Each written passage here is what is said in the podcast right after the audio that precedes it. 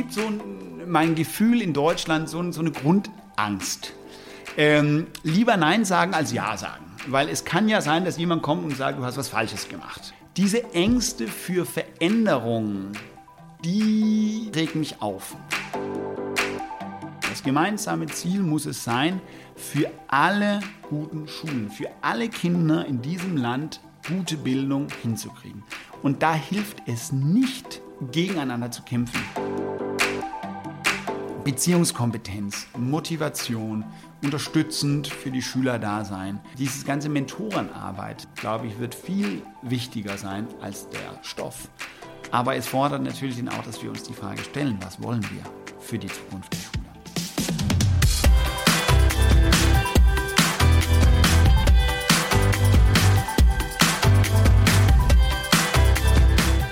Hi und willkommen bei Tabula Rasa, dem Podcast zur Zukunft der Bildung. Tabula Rasa bedeutet, einen radikalen Neubeginn zu machen, auf einem unbeschriebenen Blatt etwas ganz neu zu starten. Unser Gast ist heute Jakob Schemmen. Er hat genau das gemacht, indem er eine neue Schule aufgebaut hat. Mit Anfang 30 kam Jakob nach Deutschland und baute kurze Zeit später in Berlin die Deutsch-Skandinavische Gemeinschaftsschule auf. Hier machte er als Schulleiter einiges anders als an der klassischen deutschen Schule. Er kam aus dem dänischen Bildungsparadies nach Deutschland, was so ein kleiner Kulturschock für ihn war. Heute kann er sich wahnsinnig herzlich über die Deutschen und unsere Bürokratie aufregen. Das haben wir schon bei unserem ersten Treffen gemerkt und ihn deshalb in unseren Podcast eingeladen. Das Coole an Jakob, es bleibt nicht beim Meckern. Er hat Ideen und scheinbar unendliche Energie, Dinge zu verändern. Deshalb hält er Vorträge und gibt Fortbildung für Lehrkräfte. Er erzählt, was wir uns in Deutschland von den Skandinaviern abgucken sollten. Da Felix und ich in Schweden studiert haben, sind wir genauso große Skandinavien-Fans. Verzeiht uns also, wenn wir alle drei eine rosarote Brille aufhaben, wenn wir über den Norden sprechen. Ihr erfahrt von ihm aber auch, was die Dänen sich von Deutschland abgucken sollten und wieso Fridays for Future Demos lehrreicher sein können als Politikunterricht. Wir sprechen über die sich verändernde Rolle des Lehrers und über die Frage, was Schule in Zukunft leisten muss. Ihr erfahrt, warum wir in Deutschland öfter mal die, wie Jakob sie nennt, Ja-Mütze aufsetzen sollten und was Jakob gerne mit Angela Merkel besprechen möchte. Wir wünschen euch viel Spaß bei der neuen Folge. Oder wie man in Dänemark sagt, habe det sjoft. Oh Gott, hoffentlich hat Jakob das nicht gehört. Jakob, du bist mit Anfang 30 nach Deutschland gekommen, du hast dich entschieden, hier eine Schule aufzubauen. Vielleicht erzählst du einfach ein bisschen, was hat dich bewegt, was war da dein Antrieb damals? Äh, erstmal danke für die Einladung. Ähm, ja, mein Antrieb, das war ja tatsächlich ein bisschen lustig, weil ähm, sagen wir mal so, die Schule hat mich gesucht oder, oder wir haben uns gefunden. Äh, ich bin ja nicht nach Berlin gekommen mit dem Ziel, jetzt muss ich hier eine Schule aufbauen. Aber bin nach Berlin gekommen, weil ich meinen Horizont erweitern wollte und, ähm, was soll man sagen, aus dem ganz kleine, ja, das ganz kleine Land da oben ähm, was Größeres sehen wollte. Ähm, und hier in Berlin war das ja so, dass ich erstmal Freelance gearbeitet habe, unterschiedliche Bildungsprojekte gemacht, im Verlagwesen gearbeitet habe und über ähm, Vitamin B und über so klein wie Berlin ja denn auch ist, äh, lernt man ja auch, wenn man hier wohnt, äh, bin ich in Kontakt gekommen mit den sechs Eltern, die äh, tatsächlich die Idee hatte, die deutsch-skandinavische Schule zu gründen. Bei der Senatsverwaltung haben die denn gesagt, spannend mit einer ein, ein skandinavische Schule, das haben wir noch nicht in Berlin. Es gibt ja viele unterschiedliche Europaschulen mit, mit, mit äh, bilinguale, äh, bilinguale Programme, ähm, aber ein skandinavisches Programm gab es noch nicht in Berlin. Ähm, die haben aber denn Gott sei Dank diese Eltern geraten, zu sagen, eine Schule mit vier Sprachen kann nicht ab Klasse 7 anfangen. Da muss man halt früher anfangen. Und so ist, die, äh, ist dieses ganze Thema ähm, mit, mit, mit einer Gemeinschaftsschule auch eigentlich ins Leben gerufen worden. Ähm, und ich bin denn über, wie gesagt, äh, die Botschaft äh, über Freunde ähm, mit diesen Eltern in Kontakt gekommen. Und eigentlich war der erste Idee, äh, naja, hm, so als Lehrer, dann vermisst man den schlechten Kaffee im Lehrerzimmer, äh, das so vermuffelte äh, Geruch und, und, und ich war ja wirklich ein Jahr weg von, von Schule und irgendwie war das schwierig für mich. Und deswegen war die Idee, ach, einen Tag der Woche kann ich ja unterrichten, das wäre eigentlich ganz clever. Ähm, dann kann ich ein bisschen so back to basics kommen und ähm, dann konnte ich auch meine eigenen Projekte weiterführen. Und das war tatsächlich auch die Idee bis zu sechs Wochen vor Schulanfang, wo die Eltern dann zu mir gekommen sind und gesagt, Jakob, hm, wir haben noch keinen Schulleiter gefunden. Wäre das nicht was für dich? Und ich habe gesagt, nie und niemals. Ähm, ich bin Lehrerkind. Mein Vater war Schulleiter in der Dorfschule, wo ich selber zur Schule gegangen bin und wusste, wie hässlich diese Arbeit ist. Und, und dass es nur Probleme gibt und es Mangel, äh, was sagen wir, Mangelwirtschaft und, ähm, und habe gesagt, nee, nee, nee. Also ich will meine, meine, meine, meine Freiheit haben. Äh, so ein Tag der Woche äh, reicht völlig aus. Ähm, da haben wir ein bisschen hin und her gesprochen und irgendwann habe ich dann gesagt, naja, es ist schon mal cool, eine skandinavische Schule in Berlin, was ganz Neues.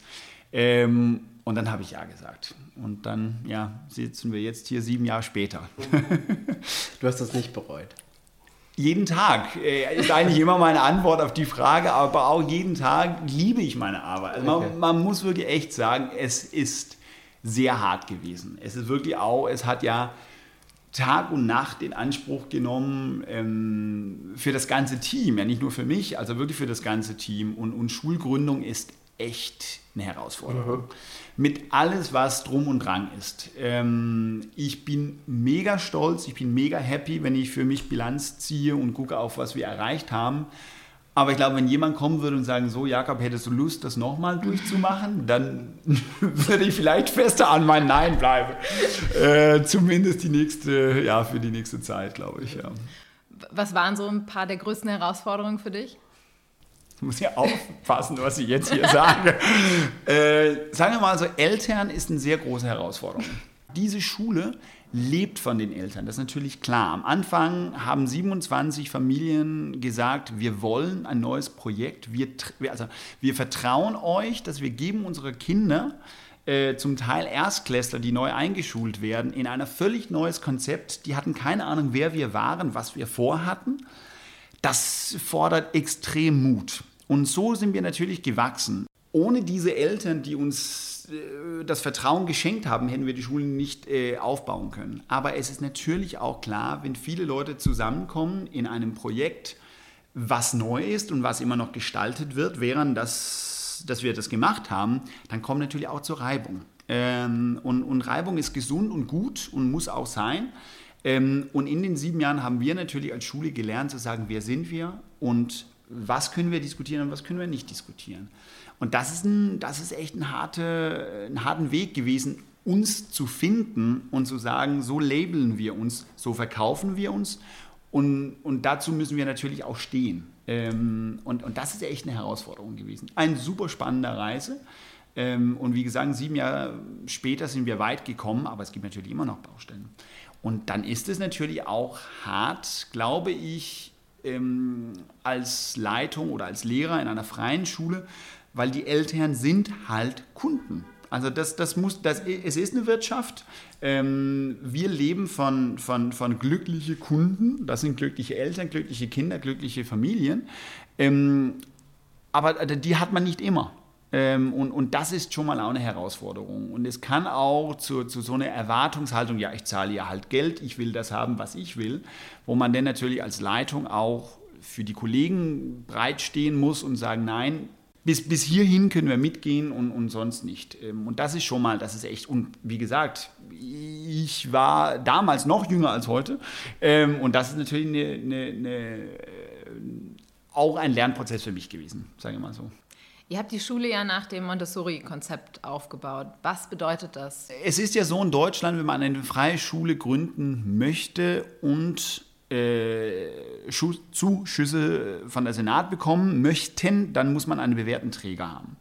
Und äh, die Gründergruppe, also diese sechs Gründereltern, haben natürlich in, in, in, diese ganze Phase, bevor die Schule geöffnet haben, ein Konzept geschrieben. Ähm, und die haben ein Konzept, ein skandinavisches Schulkonzept beschrieben. Und man muss ja auch sagen, es ist drei unterschiedliche Länder. So, es ist manchmal auch ein bisschen schwierig zu sagen, was ist skandinavische Pädagogik. Ähm, und das alles so runterzubrechen und sagen, so sieht Schule aus. Ähm, aber in diesem Prozess, was die gemacht haben, was ganz, ganz viel Arbeit gewesen und ganz spannend war, haben die dann auch geguckt und sagen, wie finden wir in Deutschland einen Träger, was zu unserer Ideen, unserer Grundhaltung aus Skandinavien passen. Und da sind die auf die Montessori-Stiftung gestoßen und die Montessori-Schulen. Es gibt in Skandinavien auch Montessori-Schulen, aber die sind nicht so viele wie in Deutschland. Aber wenn man wirklich zur, zur, zur Quelle geht, gibt es ganz, ganz viele Haltungen ähm, in, den, also in den skandinavischen Bildungstraditionen, was gleich mit, mit, mit die Haltung von Maria Montessori ist. Also so ist das zusammengekommen und, und darauf beruht sich das Konzept unserer Schule auch. Ähm, es, hat, es hat viel mit Haltung zu tun. Wie bin ich erwachsen gegenüber das Kind? Wie will ich, dass das Kind lernt? Ähm, wie unterstütze ich das Kind in dem Lernprozess? Ähm, das sind so die weichere Sachen, aber dann natürlich auch solche Sachen wie ähm, man lernt gemeinsam. Ähm, in Skandinavien trennt man ja nicht die Kinder äh, oder erst nach der 10. Klasse, also das heißt, die ersten zehn Jahre lernt man gemeinsam. Das ist auch ein Merkmal der Montessori-Pädagogik. Dass die individuelle Förderung da ist, dass wir zum Beispiel auch in jahresübergreifende Lerngruppen arbeiten.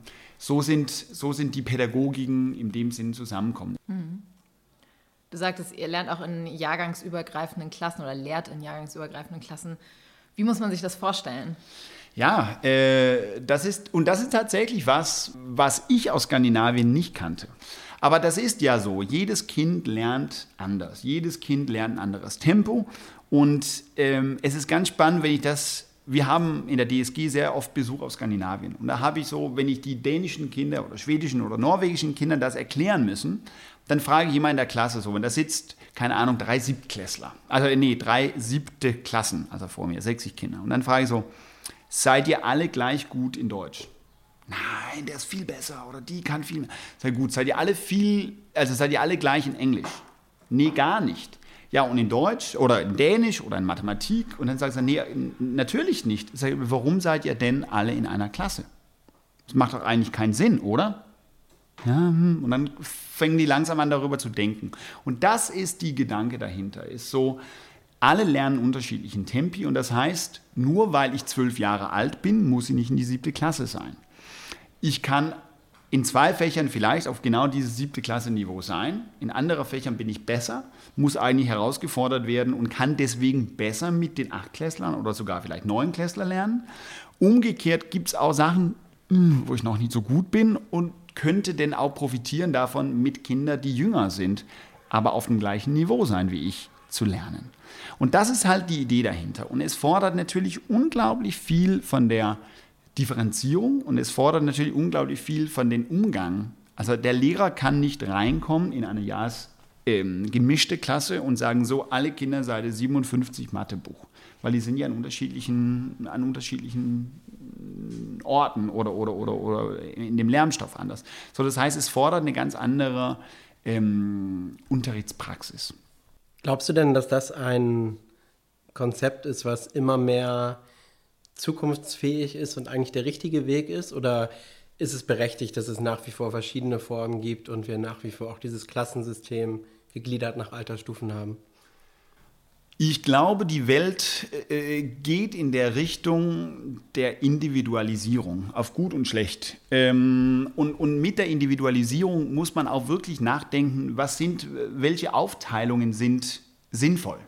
Es ist ganz klar, dass ein ein Kind braucht auch, äh, was soll man sagen, eine Familie oder, oder ein, ein, ein, ein, ein Ort, wo er zugehört. Und, und deswegen ist dieses Thema Klasse oder Lerngruppe, egal was man das jetzt alles nennen, wichtig. Also wir arbeiten ja auch bei uns immer noch mit Klassen.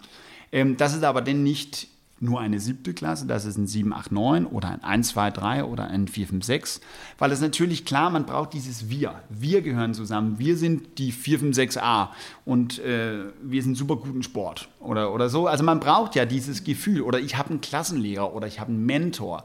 Ähm, so, so, so dieses Begleitung, was in einer Klasse stattfindet, finde ich ganz, ganz wichtig. Aber um, ob der Klasse der richtige Ort ist für das Lernen, ich glaube ja wirklich, man kann an vielen Stellen lernen, nicht nur in der Schule, auch außerhalb der Schule. Ähm, und, und da glaube ich wirklich zukunftsorientiert, dass ähm, wir müssen als Schule, als äh, Pädagogen viel mehr an die Kinder gucken, sehen, okay, wie kann ich dieses Kind unterstützen, wie kann ich ihm in seinem Prozess weiterhelfen. Ähm, und es fordert natürlich viel mehr Wissen über das Kind, es fordert viel mehr Arbeit mit dem Kind, ähm, was in einer sage ich mal so, Kontext, wo ein Lehrer zu 32 Schüler, ähm, das ist gar nicht machbar. So, ich glaube, wir müssen grundlegend das ganze Konzept Schule uns überlegen und, und, und neu denken. Es gibt ja immer wieder so diese Leuchtturmschulen, da gehört ihr, glaube ich, auch zu. Also Schulen, die Dinge einfach anders machen und viele würden auch sagen, moderner machen. Ähm, wie kriegt man das hin, dass die breite Masse der Schulen davon vielleicht auch profitieren kann? Wie kriegt man diesen Erfahrungstransfer besser hin, als er jetzt funktioniert?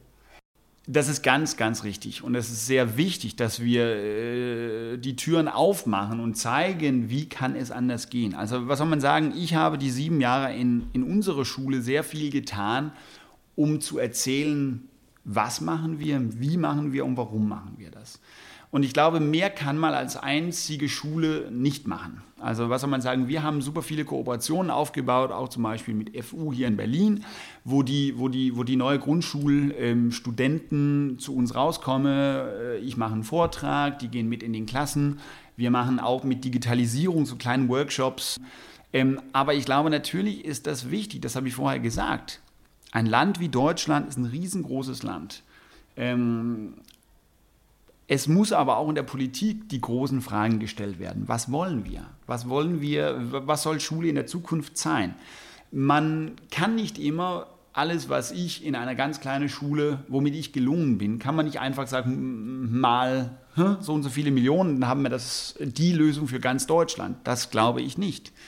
Aber man muss trotzdem offen sein und gucken, wo, wo funktionieren Sachen und was können wir davon Profit, also wo, was können wir mitnehmen, was können wir kopieren, was können wir ans Un anpassen. Das glaube ich ist ganz wichtig.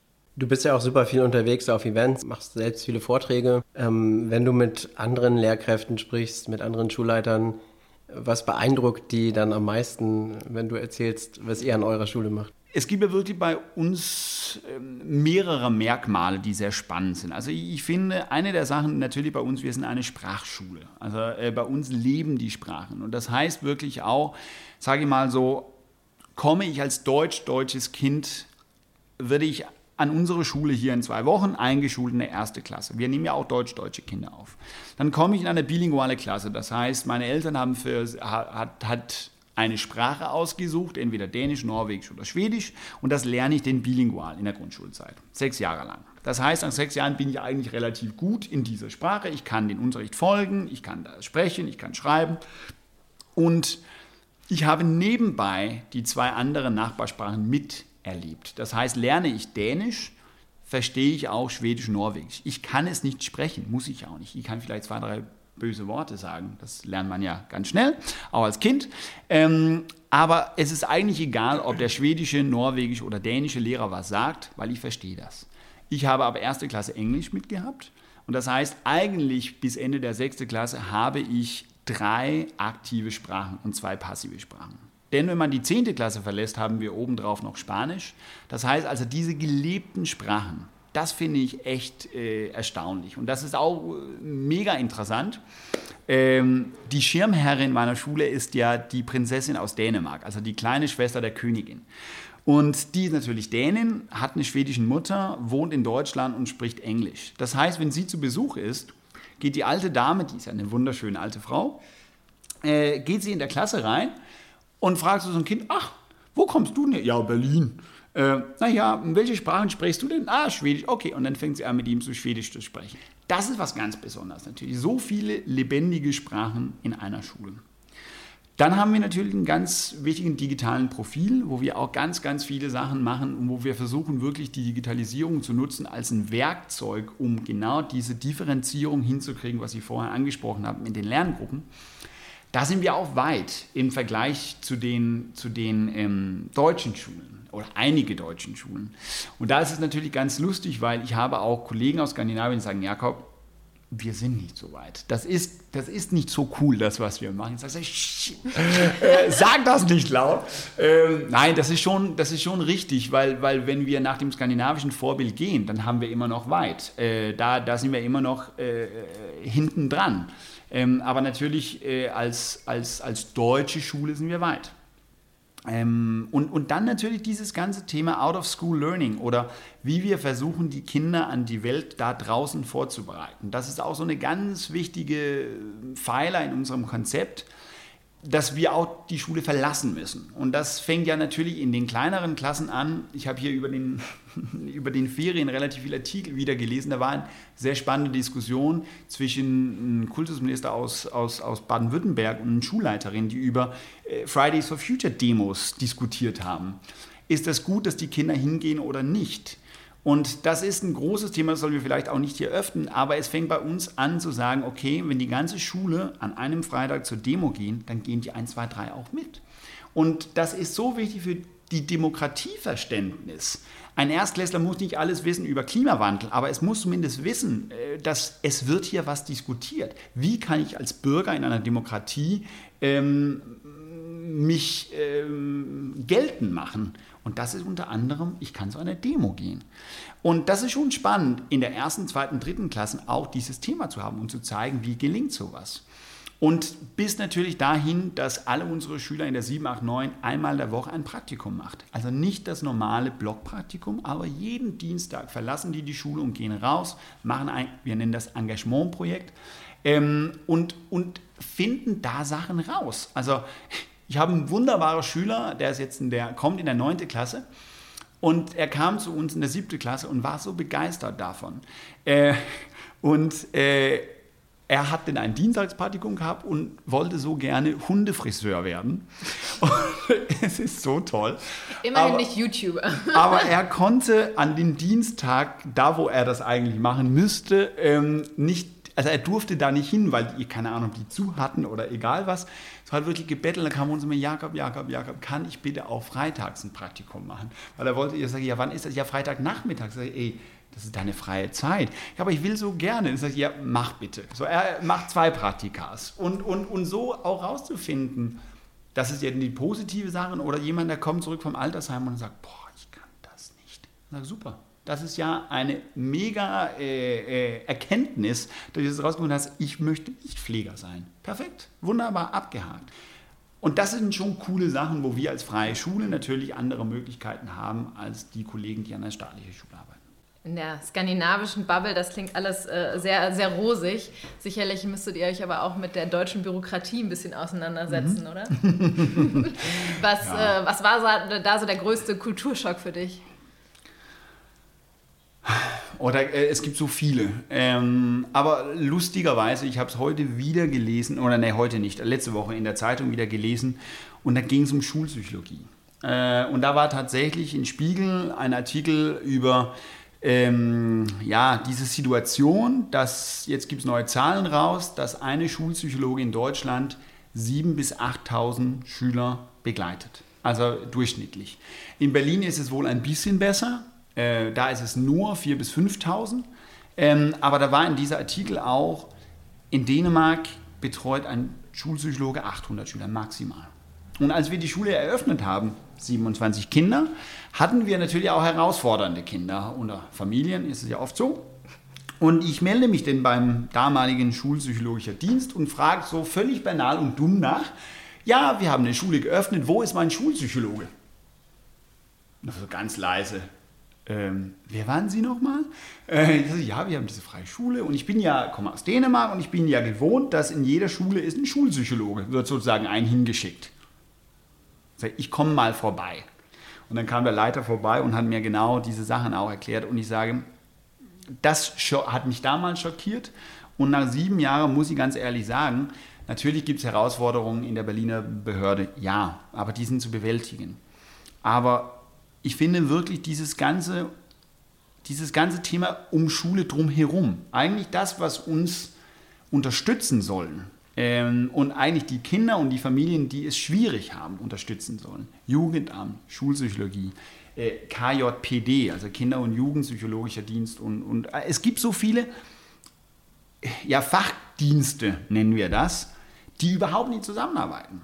Und das, das, das macht mich immer noch heute unglaublich traurig und wütend. Ähm, ich kenne ein System von da oben, wo, wo alles in einem System ist. Das heißt, ähm, statt dass man sagt, man hat Schule hier und das, was man hier in Berlin Siebutz nennt, ich muss ja erklären, das ist ein bisschen komisch, aber hm, das habe ich auch gelernt, all diese wunderschönen, nee, schulpsychologische und Inklusions- Beratungs- und Unterstützungsdienst. Ja? Wunderschönes Wort. Ja. Wunderschönes Wort, die Sibuts. Ähm, aber wo ich kenne, dass an der zwei unterschiedliche, äh, was soll man sagen, Behörden zu haben, die zusammenarbeiten müssen, dann schmeißt man das Geld in die Schule rein, sodass der Schulleiter selber einen Therapeuten, selber eine Psychologe hm, hm, anstellen kann und muss natürlich. Aber das heißt, alles in, in, ist in einem Haus. Man muss nicht immer raus. Wenn ein Kind Schwierigkeiten hat mit Lesen und Schreiben und Mathematik, dann muss nicht erstmal zum Jugendamt und ein Gutschein für Lerntherapie, der denn bei einem privaten Dienstleister denn eingekauft werden. Es ist völlig, es ist, es ist Kafkask. Also es ist so Wahnsinn. Äh, wo, wo, wo ich das anders kenne und sage, nein, ich habe denn natürlich die Fachkräfte in der Schule, sodass das Kind in der Schule, in der Klasse unterstützt werden kann, sodass der Lehrer in den Umgang mit den Schülern geholfen werden kann. Und, und, und das macht mich wirklich nach sieben Jahren immer noch unglaublich traurig. Ähm, dass eigentlich die Kinder und die Familien, wo es am schlimmsten ist, wo, wo, wo, wo der Bedarf nach Unterstützung so groß ist, dass wir denn als Schule nur am Kämpfen ist, um überhaupt jemanden ans Telefon zu kriegen, dass überhaupt jemanden ein Fax liest, das ist auch ein lustiges Wort. Ähm, es, ist, es ist unglaublich. Und ähm, ja, da muss sich wieder meines Erachtens das ganze System neu gedacht werden. Viele gucken ja mal sehr bewundernd auf Skandinavien, wenn es um, um das Thema Bildung geht. Vor allem auf Finnland, glaube ich, immer so das Vorzeigebeispiel. Ähm, vielleicht erzählst du aus deiner Erfahrung, du bist Däne, mal ein bisschen, was machen die Dänen besonders gut mit ihrem Bildungssystem? Es, es ist eine Frage, äh, die ich oft bekomme. Und ich finde es tatsächlich, je länger ich hier bin, schwieriger und schwieriger zu antworten. Ich habe es vorher erwähnt, was diese Eltern eigentlich geschafft haben mit unserer Schule. Das finde ich ganz spannend. Die haben versucht, so, so diese Grundessenz aus den drei skandinavischen Ländern, weil das ist ja ganz interessant, da ist auch so ein, so ein kleiner Lost in Translation, bei uns in Skandinavien gehört ja nur Dänemark, Schweden und Norwegen äh, zur Skandinavien. äh, Habe ich immer ein bisschen vermischt. Aber. Richtig. Äh, das, was, was ihr hier in Deutschland über Skandinavien denkt, das sind ja alle die fünf Länder. Mhm. Das nennen wir die nordischen Länder, aber wurscht. Ja. Ähm, gut. Ähm, es hat sehr, sehr viel mit Haltung zu tun. Das hat sozusagen mit einer grundlegenden Haltung zur Kind und zum Lernen zu tun. Ähm, es hat damit, es, es, fängt damit an, dass Kinder Freude haben sollen, ähm, dass Druck negativ ist. Ähm, es gibt ja gerade im Gymnasium, das kann man wirklich diskutieren, aber es gibt jetzt die ersten Beispiele in, in, in Dänemark jetzt, dass man Noten in Gymnasien abschaffen. Und hier reden wir aber nicht über ab fünfte Klasse, hier reden wir über 11, 12 und 13. Weil die Jugendliche in den Gymnasien, oft die Mädchen, die sind so viel unter Druck, dass die gar nicht mehr können, die werden krank. Deswegen sagen wir, wir schaffen die Noten ab. Schon interessant. Und in Deutschland geht der Trend halt ein bisschen anders. Mhm. Ich weiß nicht, was richtig und falsch ist, aber es ist diese Grundhaltung, ähm, dass Schule wichtig ist, Schule einen hohen Stellenwert hat, aber auf der anderen Seite auch ähm, mit der Realität und mit dem Leben zu tun haben müssen. Ich glaube, was die richtig gut tun da oben ist, dass die, das ist wieder, also ich, ich muss es immer so mit, mit, mit einem Plus und Minus sagen. Also die sind sehr innovativ. Das heißt, ähm, Schule entwickelt sich schneller als in Deutschland. Das sind auch kleine Länder, das darf man nicht vergessen. Das habe ich auch unterschätzt, diesen Unterschied. Also in Dänemark wohnen 5,6 Millionen Menschen. Das ist ein Drittel von Nordrhein-Westfalen. Das darf man auch nicht immer vergessen. Ähm, aber das heißt, kommt eine Innovation, redet man plötzlich über Howard Gardners sieben Intelligenzen. Dann hört man sowas und dann sagen alle, wow, das machen wir. Und dann innerhalb von, keine Ahnung, ein halbes Jahr, dann sind alle Lehrer in einer Fortbildung gewesen und alle Schulen müssen das in ihrem Leitbild haben, dass wir danach arbeiten. Dann zwei Jahre später haben wir es wieder vergessen. Das ist vielleicht nicht so gut, nicht so nachhaltig. Aber das heißt, ähm, wenn eine Bewegung kommt, wird es schneller aufgegriffen und umgesetzt. Das kann man in einem kleinen System machen. Und, und das ist das Gleiche so ein bisschen mit der Digitalisierung. Man hat nicht diese Berührungsängste. Und ich glaube, das hat mit Schulsystem nicht zu tun. Es gibt auch so eine, jetzt muss ich aufpassen, ich bin ja jetzt selber Deutsch, ich habe einen deutschen Pass, äh, so ich rede jetzt auch über mich, aber es gibt so ein, mein Gefühl in Deutschland, so, so eine Grundangst. Ähm, lieber Nein sagen als Ja sagen. Weil es kann ja sein, dass jemand kommt und sagt, du hast was Falsches gemacht. Und, und ähm, diese Ängste für Veränderung, die, die, die, die, die regt mich auf. Und da merke ich in Dänemark halt, als vor 20 Jahren, na 20, so alt bin ich noch nicht, 15 Jahre, als ich in der Schule angefangen habe zu unterrichten, da hatten wir auch so wie heute Computerräume.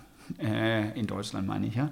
Ähm, und dann haben wir angefangen, ah, dann kamen die Handys und das war diese alten Nokia 3210 und dann haben wir so überlegt als Sprachlehrer, ach geil, was können wir damit machen? Sofort aus der Tasche rausgeholt, mit den Kindern experimentieren, zu überlegen, was machen wir jetzt hier, wie können wir das machen? Das Thema Datenschutz oder das Thema ähm, ja, äh, Gleichberechtigung oder, oder ja, was, wenn alle kein Smartphone oder Handy, da, damals gab es ja kein Smartphone, Handy haben, dann werden die ausgeschlossen.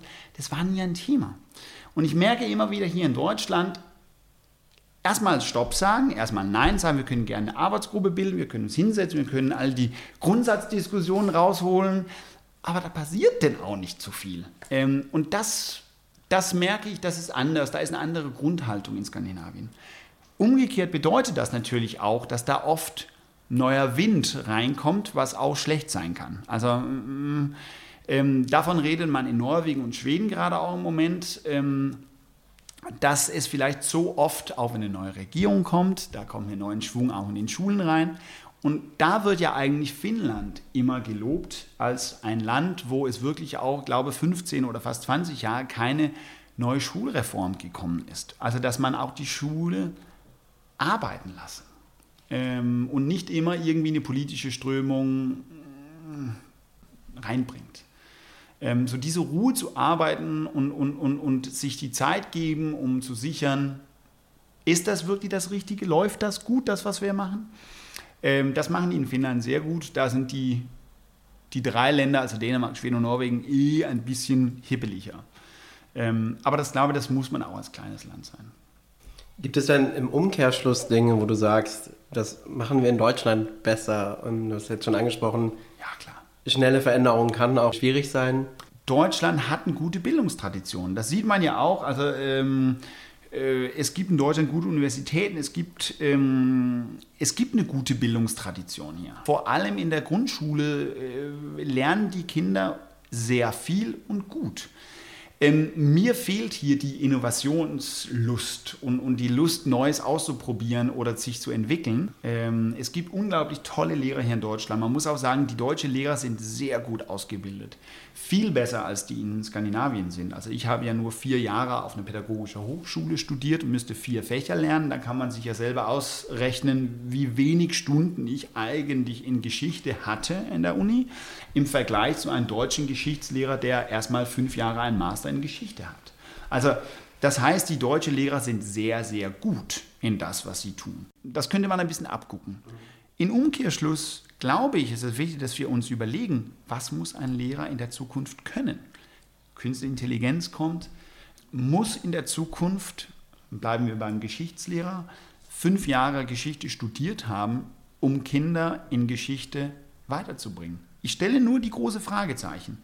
Ich glaube, man muss ein Basiswissen, ein Grundwissen haben, aber vielleicht muss man nicht alles wissen, weil die Schulbücher vielleicht adaptiv sind, weil die Schulbücher auf einen ganz anderen Wissen zurückgreifen können als wir als Lehrperson. Ich glaube ja wirklich, dass der Lehrer der Zukunft viel mehr in diesen sozialen Bereichen, Beziehungskompetenz, Motivation, unterstützend für die Schüler da sein, ähm, dieses ganze Mentorenarbeit ähm, und, und, und Lernbegleitung, glaube ich, wird viel wichtiger sein als der Stoff.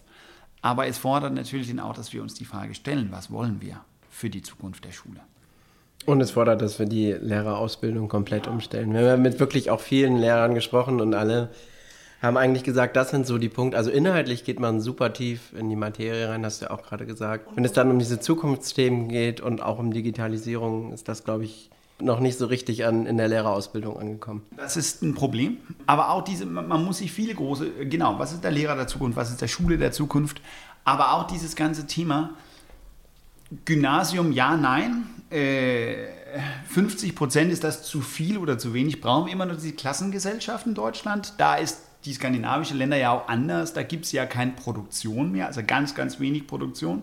Das heißt, die müssen andere Köpfe haben, als es vielleicht immer noch in Deutschland ist. Aber was passiert mit der Dieselindustrie? Also was, was passiert mit den Autos, wenn wir hier in Deutschland nicht mehr produzieren? In 20 Jahren, Fragezeichen, was brauchen wir dann? Also da, da muss, da muss sich sehr viele Fragen gestellt werden. Was, glaube ich, auch total spannend ist, wir diskutieren ja im Moment sehr, sehr viel darüber, wer eigentlich Verantwortung für Bildungspolitik hat. Eigentlich ist es ja klar geregelt in Deutschland, die Länder sind dafür verantwortlich. Jetzt haben wir es trotzdem mal geschafft, dass der Bund ein paar Milliarden investieren darf, damit die äh, Schulen endlich mit Internet ausgestattet werden, WLAN endlich da ist. Jetzt gerade ein großes Thema ähm, Zentralabitur.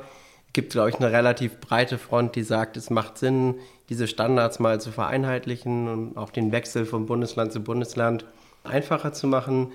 Es gibt auch äh, ein Bundesland, vor allem im Süden, was sich da sehr gegen sträubt. Ich nenne mal zwei Zitate. Der CSU-Generalsekretär Markus Blume hat jetzt gerade vor kurzem gesagt, wir wollen die beste Bildung für unsere Schüler und keinen deutschen Durchschnitt. Wir sind für Leistung und Wettbewerb und gegen sozialistische Gleichmacherei. Der CSU-Vorsitzende und Ministerpräsident von Bayern, Markus Söder, hat gesagt, ein Zentralabitur wird es auf keinen Fall mit Bayern und der CSU geben. Als Däne, ähm, wo Bildung ja, glaube ich, etwas zentraler einfach geregelt wird und gesteuert wird, wo glaubst du, sollte es in Deutschland vielleicht hingehen in Zukunft?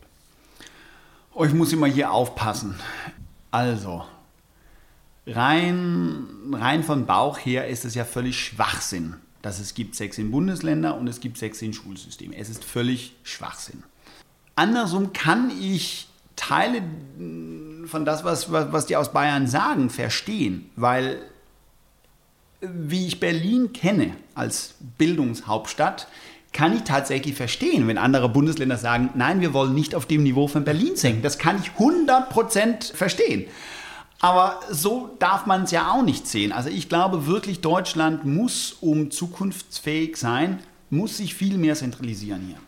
Ähm, und das ist eine ganz wichtige Sache, dass, dass man da einen Weg finden, wo, ja, das, das, das, das klingt so doof, aber wo alles sich mitgenommen werden fühlt.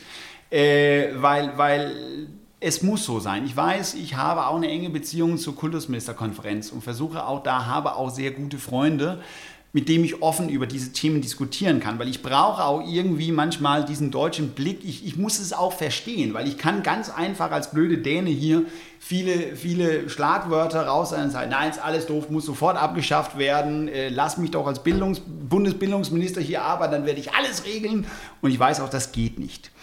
Ähm, aber es ist ja wirklich, ähm, es ist problematisch, dass ein Lehrer äh, nicht von A nach B umziehen kann. Es ist problematisch, dass, äh, dass Kinder auch Schwierigkeiten haben. Es ist problematisch, wenn man sagt, ja, ich komme von Norden und, und, und ich ziehe in den Süden, ich muss ein Jahr wiederholen. Das kann man als, als Land sich nicht leisten.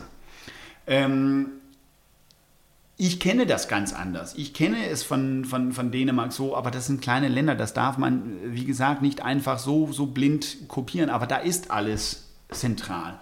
Ähm, da machen die, äh, die, die, die, die ganzen Schüler die, die gleiche Prüfung, um genau diese Validität, Validität zu sichern, Reliabilität und Validität zu sichern in den Prüfungen, was ich gut finde. Da muss man irgendwie dahin kommen, wo wir sagen, was ist das gemeinsame Ziel? Das gemeinsame Ziel muss es sein, für alle guten Schulen, für alle Kinder in diesem Land gute Bildung hinzukriegen.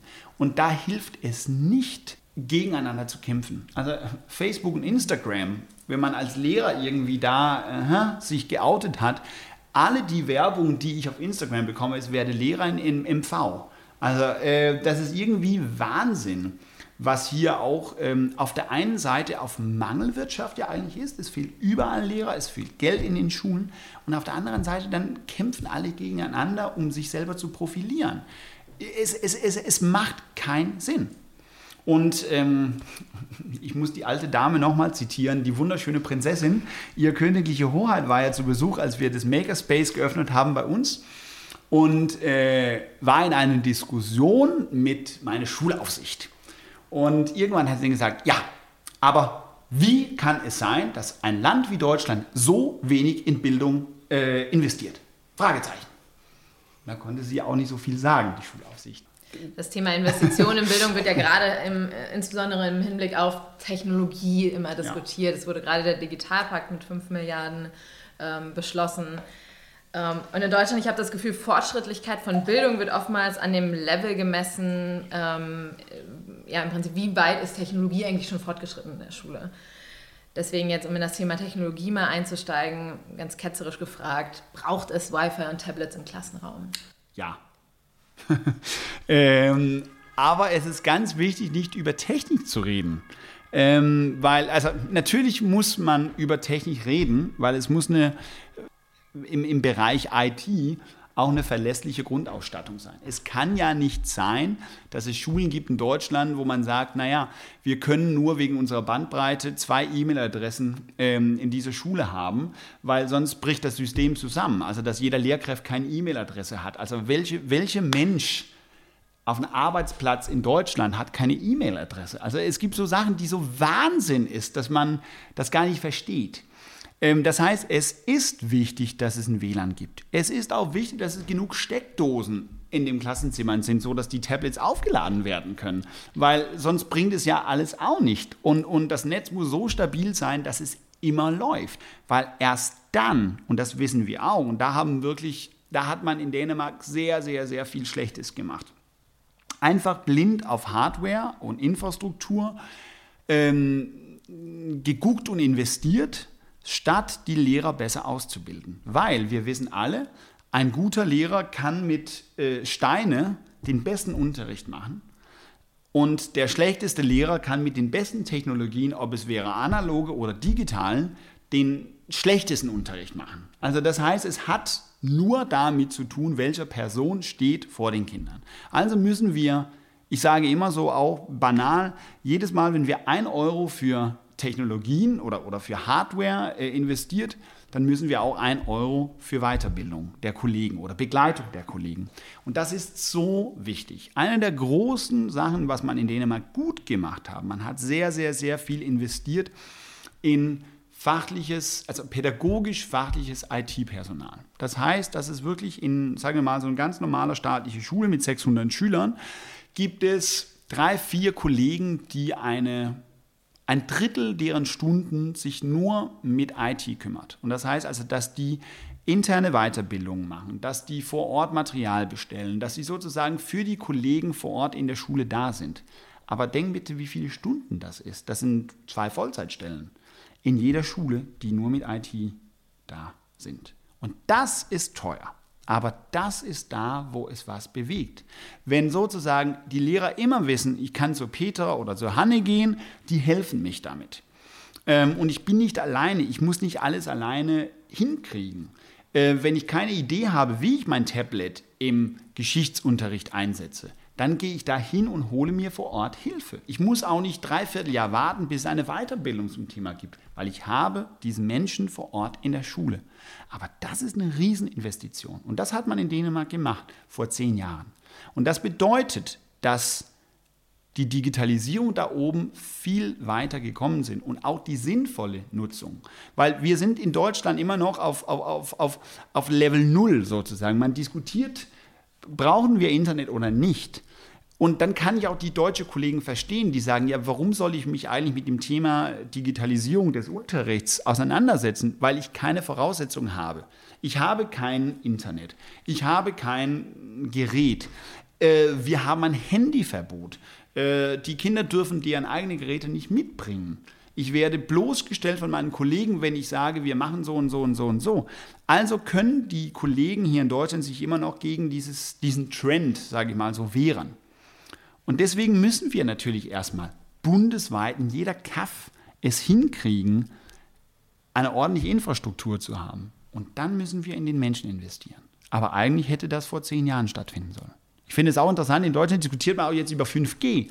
Und es gibt Orten, ich war in Urlaub in MacPom und da gab es kein, äh, äh, also es ging nicht jetzt um, um, um LTE oder 3G, es gab kein Handyempfang. Man konnte nicht anrufen. Das finde ich auch spannend. Und dann redet man über 5G. Ich war jetzt ein paar Mal auf verschiedenen Bildungskonferenzen. Und die Frage, ob wir Technologie an Grundschulen, aber dann auch an weiterführenden Schulen haben sollen, es ist ja nicht so, dass es da jetzt irgendwie schon total den Konsens gibt. Eine Geschichte, die ich echt oft gehört habe, ist, ähm, viele, die dann sagen, ja, wenn wir in Silicon Valley gucken, die ganzen erfolgreichen Entrepreneure da, die gründen, die schicken ihre Kinder ja auch extra in Schulen, wo es keine Technologie gibt. Ähm, was sagst du generell zu diesem Bedenken, vielleicht auch zu diesem konkreten Beispiel, weil es kommt, glaube ich, sehr, sehr häufig als Argument dafür, dass wir das vielleicht alles überdenken sollten nochmal. Ich glaube, äh, die Mischung macht's. Also das, das ist das Thema. Ich bin kein Verfechter für die 100% digitale Schule. War ich nie.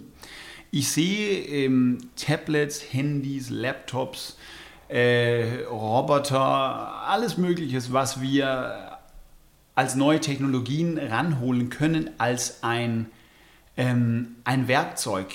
Aber ein Werkzeug von vielen. Ja. Ähm, und ich glaube, das ist ganz, ganz wichtig, besonders wenn wir zurückgehen und gucken bei mir in der Schule rein, wo wir sagen, wir haben die jahresübergreifenden Klassen, wir wissen, dass Kinder lernen unterschiedlich. Da ist es ganz, ganz wichtig, dass man nicht sagt, entweder oder. Man muss sagen, äh, sowohl als auch. Es muss die Möglichkeit geben, dass ich natürlich in der Grundschule eine ordentliche Schrift lerne. Das ist ganz, ganz klar. Das brauche ich. Das ist eine Grundbedingung, ähm, um Teilhabe an der Gesellschaft zu haben aber ich muss auch tippen können.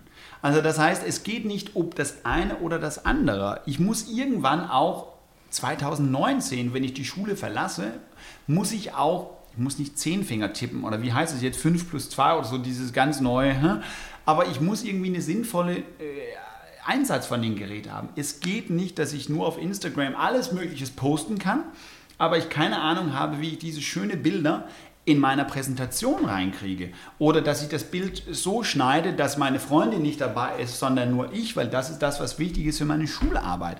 Also es ist so wichtig, dass ich nicht Sklave von diesen, ähm, was soll man sagen, diese Medien sind, aber dass ich die kritisch und, und, und sinnvoll einsetzen und nutzen kann.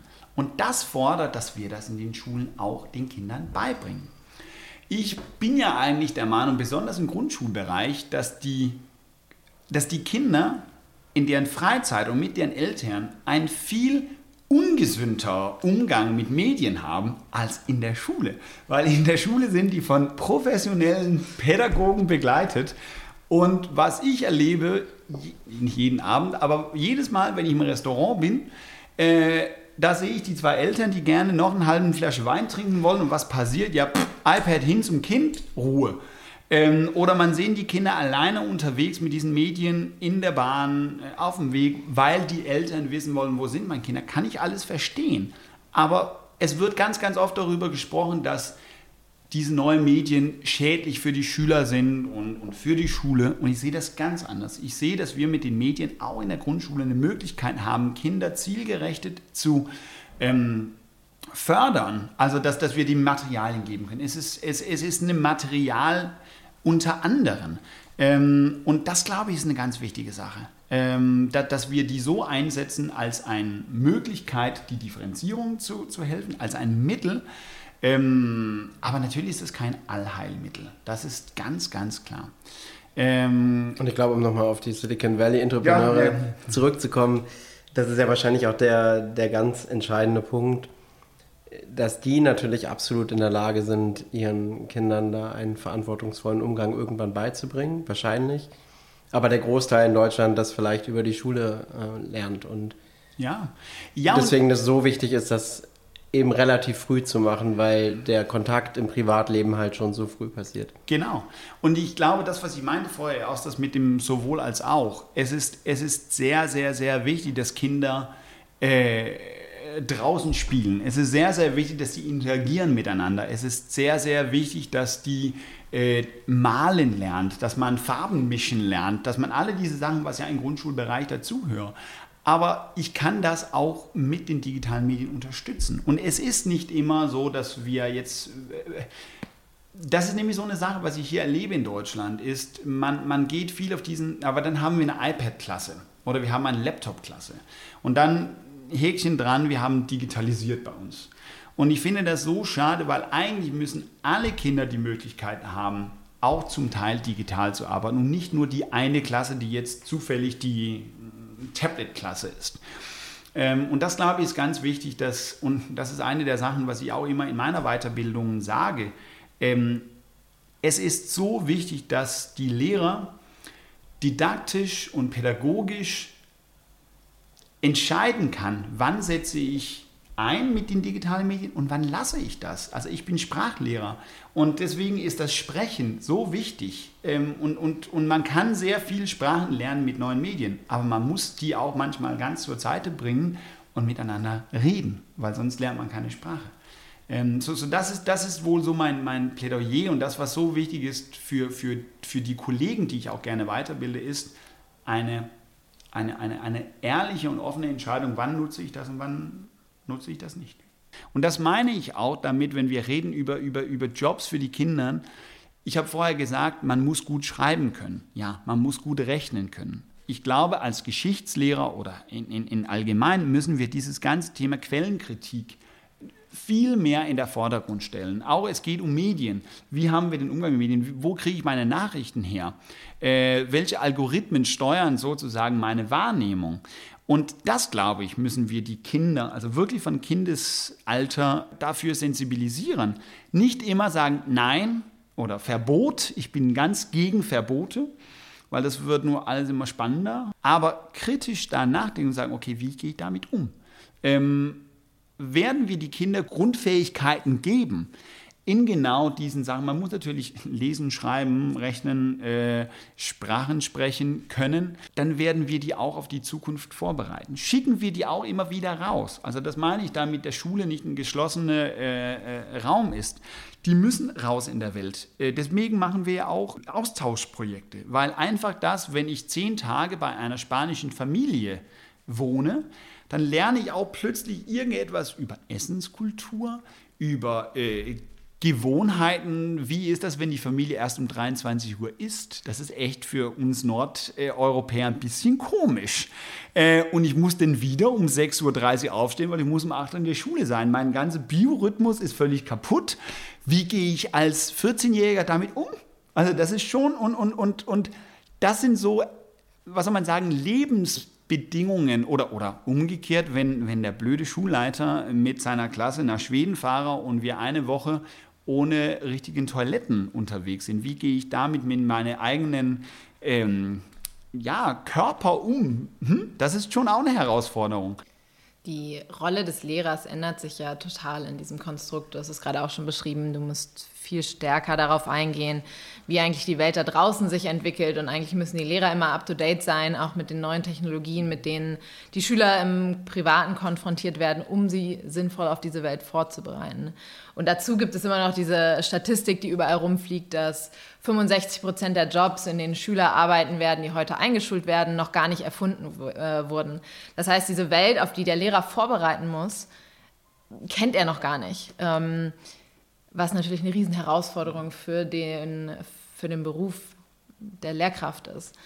Wie schaffst du es? Du machst ja selbst oder gibst selbst Fortbildung. Was gibst du da den Lehrern mit, um dieses Mindset eigentlich zu ändern? Es ist ja nicht mit, wahrscheinlich nicht mit einer Fortbildung getan, sondern eher eine Mindset-Änderung, die da, die da geschehen muss. Ich glaube, und, und das ist ja wirklich so ein Vorteil in Deutschland. Ich finde diesen, diesen Skepsis, was, was oft hier ist, ist gut weil man muss neue Sachen natürlich immer wieder mit Skepsis rangehen und nicht einfach blind sagen, wow, das ist so toll, sofort einsetzen. Also dieses, dieses kritisch Nachfragen finde ich sehr gut. Aber auf der anderen Seite haben wir auch so, so ein blödes Bild in Dänemark. Wir sagen immer, ach, wenn, wenn es gibt so eine Kollegin im Lehrerzimmer, ist egal wo, muss nicht ein Lehrerzimmer sein, aber es gibt so eine, einen Freund oder eine Kollege oder einen der Familie, der immer Nein sagt. Dann sagt, ey, zieh mal die Jahrmütze an. Und das ist so ein, so ein sprachliches Bild, äh, aber, aber das hat damit zu tun, wenn man denn die Ja-Mütze anhat, darf man nur Ja sagen. Und das ist so zurück zu diesem skandinavische Haltung. Ich glaube, da ist so ein, so ein, so ein, so eine gewisse Offenheit oder so, ach, probieren wir mal kurz aus. Es ist da anders. Und ich glaube, die Mischung von dem Skepsis und kritisch nachdenken und auf der anderen Seite auch die Ja-Mütze anhaben, weil wir werden, wir wissen nicht heute, was morgen kommt. Danke dafür. Das möchte ich eigentlich auch nicht. Ich möchte nicht wissen, wie die Welt in 20 Jahren aussehen. Ähm, aber das fordert von uns, dass wir immer wieder überprüft, das, was ich heute tue, ist das auch morgen das Richtige. Ähm, wenn ich als Lehrer meinen Unterricht vorbereite, werde ich in einem gewissen Alter mehrmal das Thema äh, ja, ja, 30 Jahre Krieg machen. Äh, und ich muss aber immer wieder gucken, okay, welche Kompetenzen, weil wir haben ja jetzt Kompetenzen gesteuerten äh, Rahmenlehrplan, sagen, welche Kompetenzen müssen die Kinder oder Jugendliche erwerben? Gut. Hier ist ein Thema, die zwei Sachen müssen zusammenkommen. Aber wie ich damit arbeite, das muss ich immer anpassen. Welchen Blickwinkel ich mache. Ich kann nicht die gleichen Folien, was ich vor fünf Jahren oder vor zehn Jahren gemacht habe, rausholen und eins zu eins kopieren. Ich muss immer adoptieren. Ich muss auch immer gucken und sagen, okay, gibt es neue Werkzeuge in meinen Werk in Toolbox als Lehrer, die ich rausholen kann. Und da gehören ja natürlich auch die neuen Medien dazu. Die hatte ich vor zehn Jahren vielleicht nicht, aber jetzt habe ich die. Wie kann ich mein Thema 30 Jahre Krieg mit meinen neuen Tools hm, vielleicht neu auflegen? Zum Schluss haben wir drei kurze Abschlussfragen. Mhm. Die erste, mit wem würdest du gerne mal über Bildung diskutieren und was würdest du diese Person fragen? Oh, ich würde super gerne mal, bevor sie abdankt, mit Frau Merkel darüber sprechen. Äh, und ähm, obwohl ich jetzt gerade auch so ein, so ein Doku über, ihr gesehen über sie gesehen habe, wo ich dachte mir so, naja, vielleicht würde man da nicht so viele Antworten bekommen. Aber ähm, ich fände es schon spannend zu sehen, wie kann, wie, also wie gesagt, wie kann ein Land so wenig in Bildung, äh, ein, so, ein so erfolgreiches Land so wenig in Bildung investieren. Das würde mich interessieren. Uns auch. Wir würden auch gerne mal mit dir sprechen. Dann laden wir Sie doch für den nächsten Gespräch hier ein. Genau. Also wir planen eigentlich, Sie spätestens zur 100. Folge dann einzuladen und dann da bringen, wir euch, bringen, wir euch, bei Gelegenheit auch einfach nochmal zusammen. Lieb, ja. ähm, die zweite Frage ist, was möchtest du in deinem Leben noch lernen? Ich war ja gerade wieder in Spanien und ich habe peinlicherweise festgestellt, dass ich eigentlich immer glaube, dass ich ein bisschen Spanisch kann, aber nicht gut genug. Äh, ich, ich habe immer Lust, neue Sprachen. Das ist ja wirklich so ein, so ein, so ein Ding. Ähm, so, da, da stehen viele Sprachen auf meiner Liste. Äh, und dann möchte ich gerne bald ordentlich siezen können. Eine große Herausforderung der deutschen Sprache. Und nun die allerletzte Frage. Ähm, wir wollen mit unseren Gästen den optimalen, zukunftsfähigen Stundenplan für die deutsche Schule erstellen. Mhm. Welches Fach würdest du in diesen Stundenplan schreiben? Kein. Weil es gibt in der Zukunft keinen Stundenplan und es gibt keine Fächer. Ein schönes Schlusswort. Ein wunderbares Schlusswort. Vielen Dank, Jakob, dass Bitte. du dir die Zeit genommen hast, äh, in unseren Podcast zu kommen und behalte all die positive und konstruktive Energie bei. Versuche ich, danke. Danke Vielen dir. Dank. Ciao.